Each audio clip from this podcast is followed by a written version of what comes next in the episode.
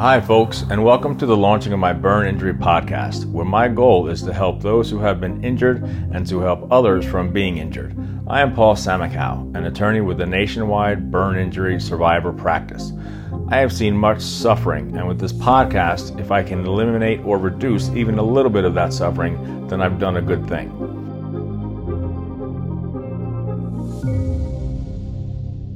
Each year in the United States, there is an estimated 500,000 burn injury cases that require medical care, whether it is a superficial burn warranting a trip to the ER or a severe burn mandating hospitalization at a burn unit. Suffering a serious burn injury from a fire, a scald, a chemical, or an electrical injury can result in a broad range of severe side effects that can impact someone for the rest of their lives. Burns are medically the most difficult of all injuries to diagnose and treat because a burn injury can affect every part of the body. Nerve injuries damage typically impair the use of the injured body part, and permanent scarring from a serious burn can result in not only physical injuries, but a variety of non physical injuries such as loss of self esteem, emotional problems, and other psychological issues. Burn injuries can also be fatal. What I do as an attorney is offer suggestions for resources if my client is not aware. There are many organizations across the country that can help a burn survivor and his or her family in many ways, including financial help. As well, ultimately, my job as your attorney is to recover compensation for you if someone else or some entity negligently caused your injuries due to their carelessness or neglect. If you, your child, or spouse has been burned in an apartment fire, an auto accident, at school, or at work, you may be able to obtain benefits and financial compensation for your injuries, lost wages, medical expenses, physical pain, emotional suffering, psychological trauma, and loss of quality of life. In the extremely tragic event that a life is lost, compensation can be obtained for the family's loss for medical bills and or funeral expenses. As burn injuries are often very serious, even catastrophic, you absolutely need the help of an attorney that understands the medicine and this complicated area of the law. I have specialized knowledge and experience, and I have handled cases all over the country. Heaven forbid something happens, I'd be happy to talk and try to help. Uh, now let's talk about some of the common causes of burn injuries. Just as there are many types of burns, each with differing health and medical consequences, Burns are caused by many different accidents, such as injuries in the workplace, including industrial accidents, construction site accidents, office settings, restaurants, and hospitals. Auto accidents, which can include trucking accidents, motorcycle crashes, tractor trailer collisions, and car accidents. Explosions in uh, or near boiler rooms, kitchens, on ships, and aboard airplanes.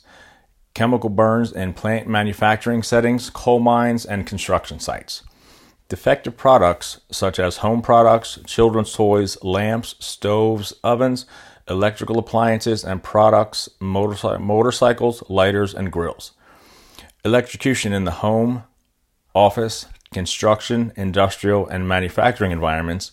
Child and pediatric burn accidents due to automobile collisions occurring at schools, daycares, aftercare facilities, individual residences, as well as hospitals and other healthcare facilities hot liquid such as coffee, tea, and water, and scalds coming from lids that are not put on cups properly or the liquid temperature being significantly hotter than safe.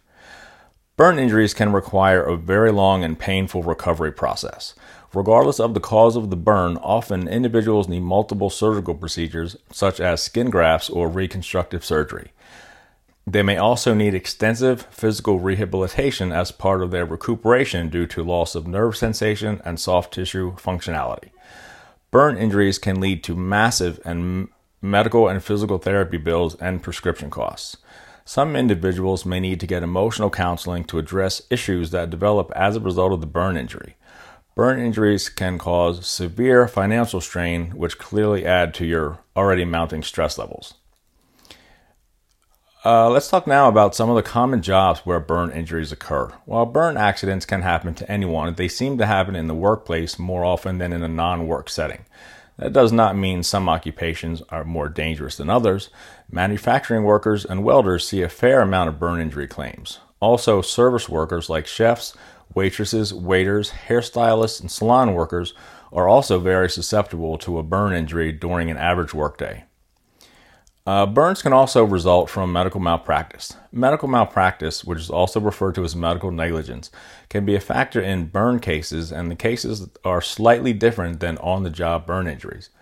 Medical devices such as Da Vinci surgical robots, MRI machines, laser procedures, hot liquids, and chemicals used for medical procedures can all cause easily preventable burns to victims who are under the care of a doctor, hospital, or burn care center.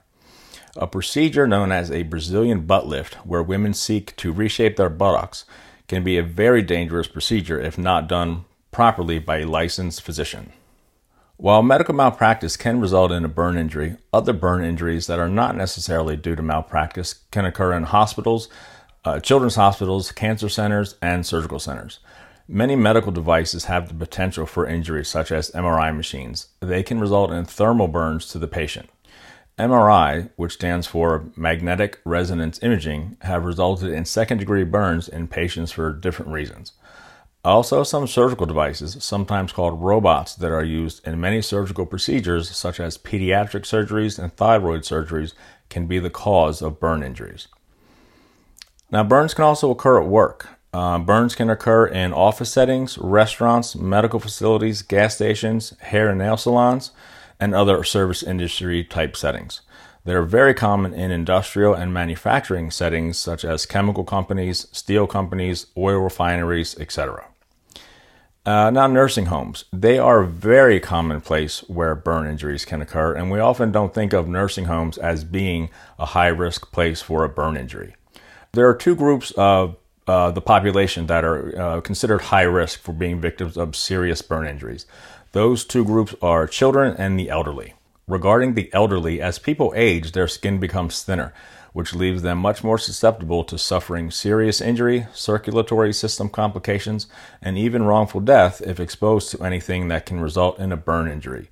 Uh, examples are scalds, steam burns, electrical burns, and chemical burns.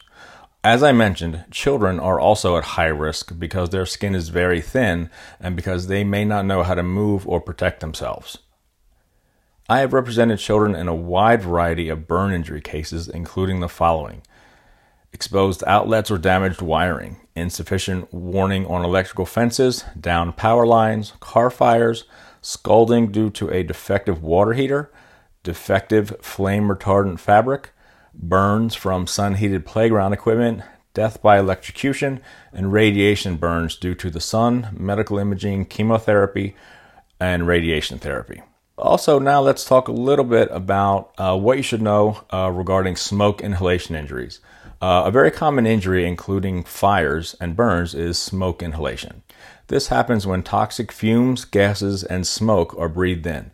Serious, permanent, and fatal injuries can occur to firefighters, adults, including men, women, the elderly, as well as children. Getting medical care is the first thing you should do when exposed to gas resulting in smoke inhalation. You should always contact an attorney, in particular for child burn injury cases. Uh, my office provides aggressive representation to children throughout the United States who have been seriously burned or scalded. I fully investigate how the injury happened and who was responsible. I build the strongest possible case to support your child's claim and seek damages for the maximum level of compensation available in the case. Following a burn injury, uh, your first call should be to me.